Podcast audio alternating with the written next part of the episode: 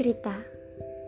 Semua orang punya cerita tentang kebahagiaan, kesedihan, atau mungkin tentang perasaan yang sulit untuk diungkapkan.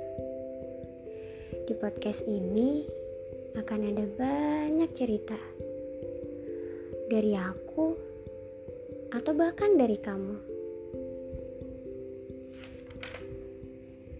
Jangan pedulikan mereka yang tidak menyukaimu, karena sebaik apa pun kamu, mereka yang tak suka padamu akan tetap mencari kesalahanmu.